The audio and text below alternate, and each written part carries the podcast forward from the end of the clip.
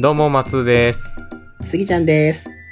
この番組は僕ら二人がお互いに見せたいコンテンツを持ち寄って、一方は初見で、一方はすでに見た立場で感想考察などを語り合うラジオです。はーい、お願いします。お願いします。というわけでね、えー、カーボーイビバップっていう、まあ、アニメを僕らずっと見てるんですけど、うんうん。えー、第6話ですか、今回は。 うんうん。不思議な回やったね。そうっすね、毎回言ってるでけもどね全部やわ。毎回言ってるわ、これ。始まるたびに。うん。でも今回は結構やっぱ SF 色が強い回ですよ。回でしたね。あ特のに。ー、今回見て思ったんやけど、この話なん、なんていうんやろう。あのー、今回今のお話出てくる不思議な男の子みたいないるやんか。あはいはい、いますね。彼を見て、あの、劇場版名探偵コアンの、コナンのノアズアークを思い出したんよ。なんだっけえっ、と、ベイカーあのベスイカート街リートの、そうそう、ベイカーストリートね。そうそう。あれの、お天才少年。あのー、なんだっけ ?AI だったみたいなやつね。そうそうそうそう。んみんながあの、没入、あの、SAO みたいな没入型 AI でゲームの中に入っちゃうってやつ。えー早いよね、あれね。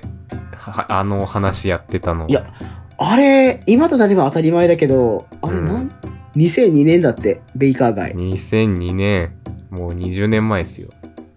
20年以上前か。すごい。うん。いやーだって、あれ、全くもうやってること SAO と一緒やんか。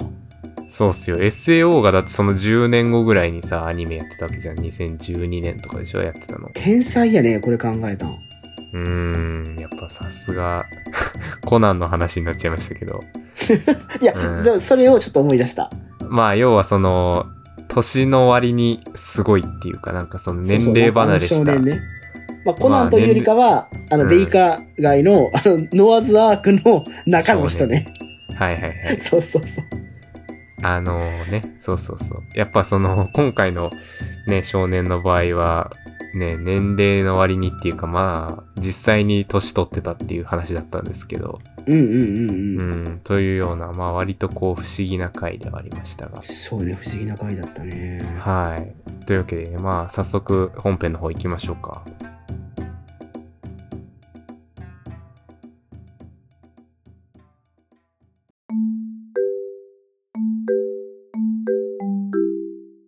はい。というわけで、今回第6話ですね。あのーカーボーイウップの第6話です。サブタイトルをすぎちゃんお願いします。はい。第6話、悪魔を憐れむ歌。はい。ねおーあれですけどね、あの、ローローリングストーンズだっけあの、そういうタイトルの曲があって、あ、そうなんだ。そうそうそう。まあ多分そっから来てるんですけどね。うん。えうん。じゃあ、あらすじをね、ちょっと紹介しましょうか。ー、うんうんうんはい。えー第6話のあらすじです。えースパイクたちが追っていた賞金首ジラフが何者かによって殺されてしまう。うん。うん殺害現場にいたのはジラフの元同志の活動家ゼブラ、そしてブルースハープを巧みに演奏する謎の少年ウェン、うん、ゼブラに探りを入れるスパイクたちだったが、やがて驚きの真実を目の当たりにする。実は謎の少年ウェンは、50年前の異創作空間ゲートの爆発事故の影響で、一切年を取らない体質になっており、ゼブラはウェンが隠れ蓑として使っているに過ぎなかったのだった。ゼブラの記憶からジラフの持っていた指輪の石がウェンを倒せる唯一の方法だという情報を掴んだスパイクたちだったが、てんてんてんというようなお話。うんうんうんうんうんうん。うん。なんかこう、しょっぱなから結構 SF っぽいシーンありましたけど。そうやったね。うん。あのー、まず順を追っていくと、最初になんかあの、手術シーンみたいなのありましたけど、はいはいはいはい。ちょっと怖い。怖い怖い怖い怖い怖い怖い。うん。あれがまあなんか、はってこうスパイクが、あれで起きたりしてたんで、まあどうやらあれもスパイクの過去にちょっと関わりのあるうーん。ちょっとこれはね、もしかしたら先に言っといた方がいいのかなと思うんで、あのーちょっと言うんですけど、ちょっと若干ネタバレです。あの、ネタバレっていうか、これはちょっと知っといた方がいいネタバレかなと思って言うんですけど、うんうんうんあの、スパイクって義眼なんですよ、片方が。うん。えー、あの、目怖がっ、あの、過去の戦いで目が片方を失っていて、え、待って、そんな仕草あったここまでに。が今まであんまなかったんですけど、あの、ほう今回、あの、手術されてるシーンっていうのは、まあその義眼を埋め込まれてるっていうシーンで、ええうん。そうやったんや。そう。で、まあ実際その見える義眼、その飾りじゃなくて、まあ神経とかと繋がっていて、実際機能する義眼っていうのが、スパイクの目が片方がそうっていう、そうなんだ。うん。っていうのが、まあ、ちょっとこの、まあ何話か後にそういう話があるんですけど、まあそんなにね、実はあの説明されずに唐突に出てくるんで、あのその片方目があー俺は片方目の色が違うんだみたいな話が唐突に出てくるんで、ん一瞬何を言ってるんだってなるんですけど、はいはいはいはい。まあその義眼を埋め込まれてるんですよっていうシーンが実は今回のしょ、しょっぱなのシーンだったっていう。なるほどなるほど。うん。で、義眼であることは結構意味があるのそうですね。まあちょっとこう、結構最終盤の方の、あの、テーマというか、スパイクが、うんまあ世の中をどう見てるか、まあ目だけに、うーうんん。っていうのにちょっと関わってくる話なんで、これは結構ね、覚えておいた方がいいかもしれない。なるほど。あのーそっからさ、うん。えーっ、と、その、殺されちゃったジラフを、はいはいはい、はい。あ、の、まあ、バー、バーみたいなところから出てスパイクが追跡するみたいなシーンあったじゃないですか。うんうんうんうん。あそこ全、結構長い間セリフが全然ないっていう。おー、全然意識してなかったけど、確かに言われてみればそうやったかも。で、やっぱこう音楽がさ、結構かっこいいし、やっぱうんうんうんうんアニメーションの動きとかもちゃんとあったから、はいはいはいはい。結構だってあの、バーを出てから、そのあの殺されたあのホテルみたいなところに入るホまテで、ルね。そう、うんうんほぼ、ほぼセリフなしだったよ。はうあ、ん。いや、すごいなと思って。いやなんかそこも含めてちょっとこのアニメ尖ってるよね。いや、そうっすよ。やっぱりアニメ、まあ、アニメに関わらず何でもやけど、やっぱ言葉って使いたくなっちゃうやんか。うん。言葉をあえて使わないなんてよっぽどのことなかったら難しいし、うん。それをあえて、この、ましてや連載打ち切りの可能性があ る連載アニメでやっちゃうなんて。 ねえ。で、その、無音っていうかセリフなしっていうところで言うと、うんうん。まあちょっと先になっちゃいますけど、あの、まあ少年がね、ウェンが、はいはい。まあなん、なんでそういう得意な体質になったのかみたいなところを描く、まあ過去の回想のシーンがあったんですけど、うんうんうんうん。まあ、あそこも、その、ハープの、ハーモニカの音色だけが流れていて、まあ、セリフは一切ないっていう。はいはいはいはい。なかったね。確かになかった。結構、だってあの、なんだろうな。結構重要なシーンじゃないですか。あの、いや今回のお話結構重の要中では。うんうん。でも、説明はないっていうか、映像だけで見せるっていう。いや、だから今 UNEXT で見てるから、あれだけど、あれが確かに実際にテレビで見てたら、なんちゅう衝撃的なああ、確かにね。アニメなんだって感じよね。うん。特になんか、例えば深夜とかにさ、こう、なんとなしにテレビ見てて、アニメやってるわと思って見たら、そんなんだったらなんか結構びっくりするよね。うん、衝撃よ。うん。今のアニメこんなことになってんのって思うよね。多う分ん。いやー、そうよね。で、なんかあの、おじさんが植物状態になったはったやんか。はいはい、そうですね。植物状態っていうかなんか、あー、みたいな。うん。もう一人のね。うん。そうそうそうそう。で、なんか最後、えっ、と、スパイクが、あの、ノアズアーク少年を追いかけるシーンも出てくるやんか。はいはい。あの、で、飛行結機局最。後、ノアズアーク少年は逃げちゃうあああ逃げなかあったっけどうなったっけ最後忘れちゃった。あのー、まあ、順を追っていくと、あの、まあ、うんうんその植物状態になってたおじさんを、まあ、なんとかスパイクが、まあ、助け出すというか、まあ、あのー、保護して、はいはいはいはいで、はい。あの、アルファキャッチっていう謎の、あの、アイテムがまた出てきたんですけど、うんうんうんうんうんうん。まあそれを使ってなんかこう夢というか思考みたいなのを読み取って映像に出すみたいな謎あのったあった SF あった機械が出てきてでまあそれで見てみるとその最初に殺されたあのージラフが持っていた指輪、スパイクに託し託した指輪についてる石っていうのがまあなんか、なんやかんやとジェットが説明してましたけど、それを使えば、うんうんうんあの、ウェンを倒すことができるっていうのが分かって、ほで、えっ、と、スパイクがそれを弾丸に加工して、でも一発しかなう。いんだ複みたいな雑か。そういうことだ。そういうことやったんか。はいはいはいはそうそうい。そう。で、まあ最後その弾丸を、最後スパイクがそ少年に打ち込んで、で、あの、少年はまあ、年を取らない体質だったんだけど、まあ一気にその50年分の年を取って、まあ死んでしまうっていうところで終わりましたけど、ね、 ごめん。あの、しわしわになって。すあーようやくわしは死ねるんだ。うん。わかるかってね。きお前、このわ気か持んねえちよがわかるかって。わかんねえよっていうね。ごめん。あのな、そ、そのシーンね、ちょうどこの間大雨が降った日のバスの中で見てて、はい。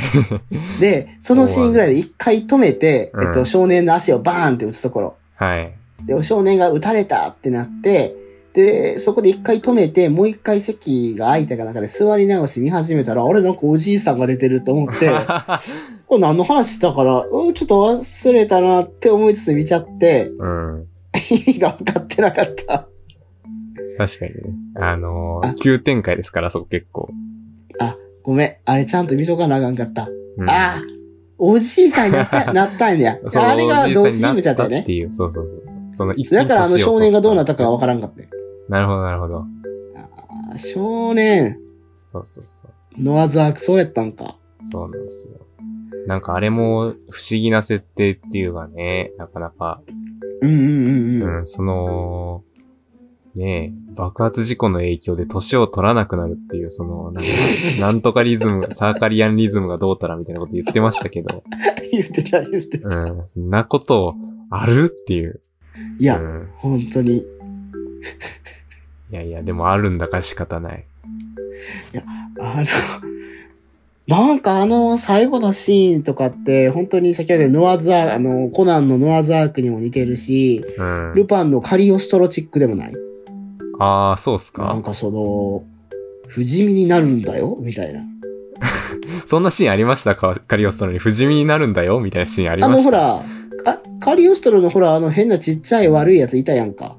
はい、はい。まあ。あれ、あの人確か不死身じゃなかったえー不死身の人いたあれ、不あ死身のの、人いなかった気がするけど。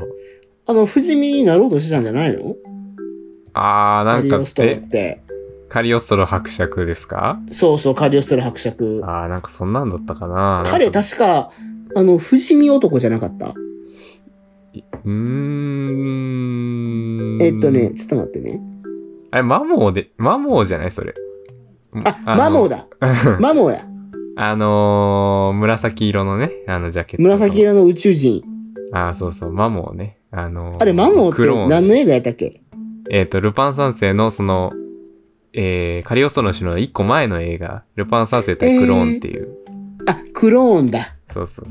あ、そうそうそう。マモーは確かに年を取らないっていうか、クローンでどんどん増えていくから、まあ同じ遺伝子のマモーがいっぱいいるっていう設定でしたけど。複製人間だ。クローンだ。あー、ごめんごめん。そこはずれてたわ。いやいや、確かにね、まあ、あのー、しわしわになるみたいなところも。うんうんうんう似ん。てるかな、でもなんかそのあの少年がさ、まあ、回想シーンではさはいはいはい。 なんか普通にハープ弾いてお父さんとお母さんとみたいなさ、なんか普通の少年だったけど、まあなんていうかその年を取らずに50年間も過ごしてるっていうことによってなんかこう歪んじゃったのかなみたいな。そうよね。うん。なんか根が、根っから悪いやつっていうわけでもなさそうだったってういんう、のながまさたちそうょやっっとたよね。悲しいところなんですけど。そうなんよ。うん。なんか、根っからの悪者で、こいつ悪いやつやなやったら何も考えずに見てられるんやけど、うん。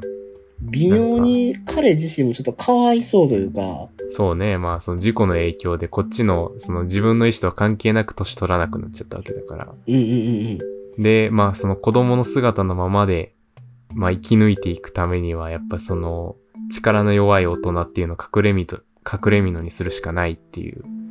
うん。うんうんうんうんうんうん。まあ、ある意味そういう生き残るための選択をしていった結果、まあ、ああいうちょっと、なんていうか悪魔的な行動に出るようになったっていうそう。まずその今回はそういう、あの、少年の SF 的設定っていうのが面白かったなっていうのがあって。面白かったね。うん。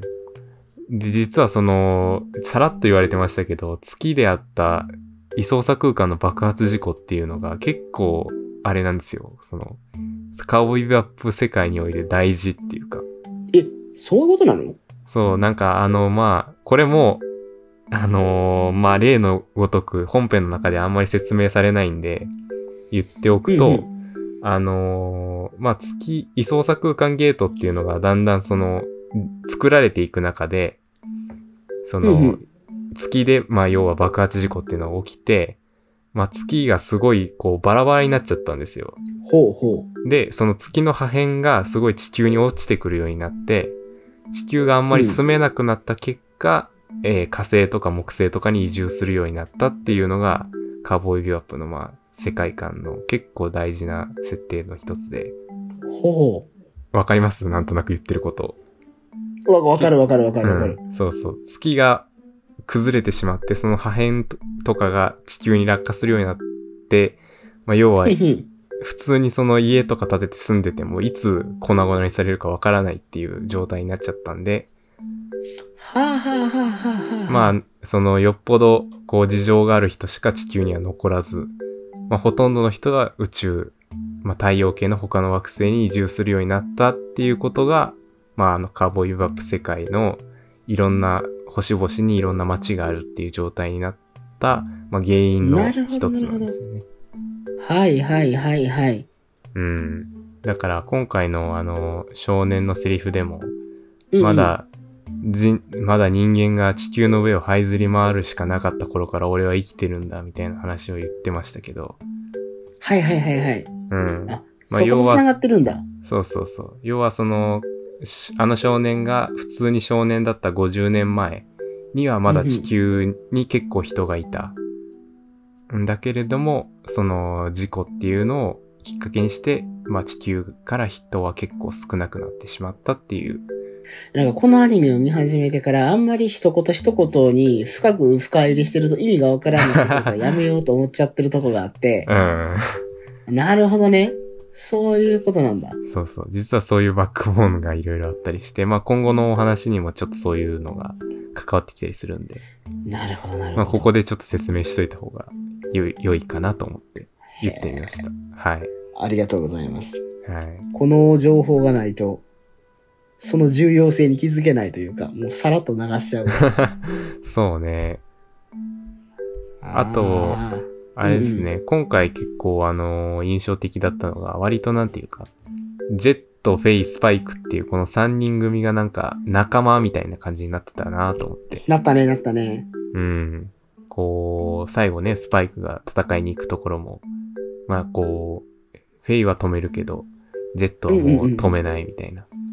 うん、うん、うん、なんかそれも前回の第5話とはまたちょっと立場が違うっていうかねうん。。そうだね。うん。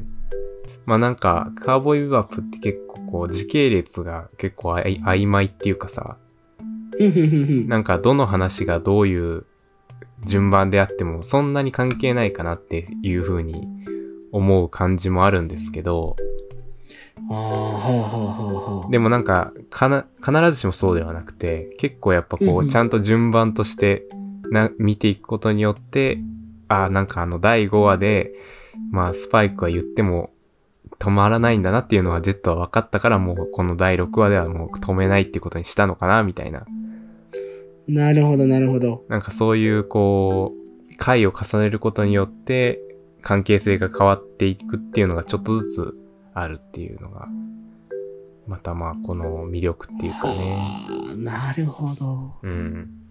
まあ一方でフェイは、やっぱりその3話で出てきて、3話、4話、5話と、ちょっとこう、その、スパイクとかジェットたちとの生活っていうのにこう慣れてきて、ある意味情うんうんうん情が出てきたりするから、スパイクに死んでほしくないって思って止めるみたいな。なるほど。なんかいそうや、いう。なんかそれちゃんと言ってもらえないとそこまでわからん。 そうね。まあ結構なんなるか、ほどねこれはふ深読みっぽい感じもあるのかな、なんか。う。そうだね。深読み、精読。ん。なるほど、なるほど。まあそう。でも全然やっぱそういうなんか深いところとか読まなくても、普通にそのね、映像とか、まあその、お話の流れとして面白いっていうのもありつつ、うんまあなんか、よくよく見てみるとこれってそういうことなのかな、みたいなのがあるっていうのが、やっぱ、うんこう、作品のなんか二度美味しいっていうかね。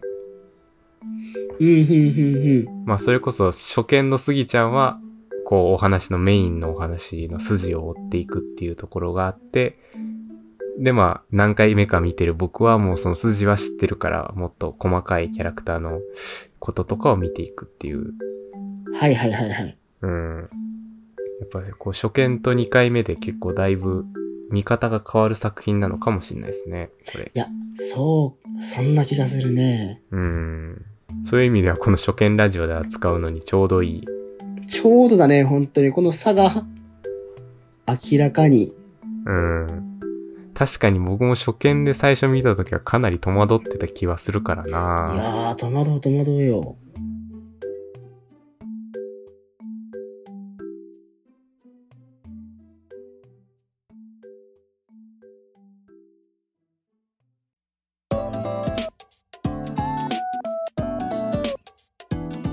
はい、エンディングです。